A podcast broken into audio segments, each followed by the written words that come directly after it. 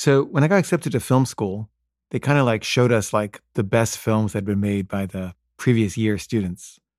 And this one film that everyone seemed to be really excited about was by this guy named Andre Burke. And I, I felt kind of like jealous or competitive with this guy because everyone was saying like he was like the real star student or something.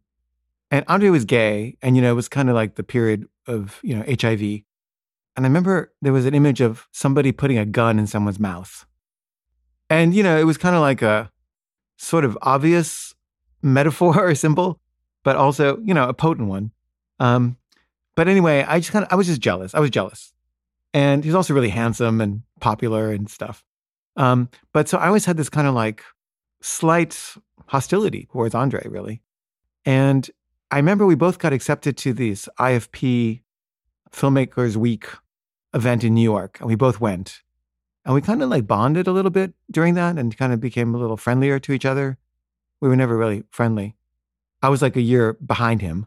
So we weren't really exactly in the same, you know, class. But um, over the years, he made a couple features and they weren't that good. And I remember being glad that they weren't that good. Whenever one would come out, I'd be like, oh, thank God it's not that good. And I kind of lost touch with him. And then I heard that he quit filmmaking and become a therapist. And then I heard that he died. And when he died, there was like a memorial service. And there was like a video that he had made about why he'd given up filmmaking and decided to go into therapy. And it was very touching. And I, it's hard to say if he was just giving up because, you know, he wasn't succeeding that well as a filmmaker or if he like found some like higher calling.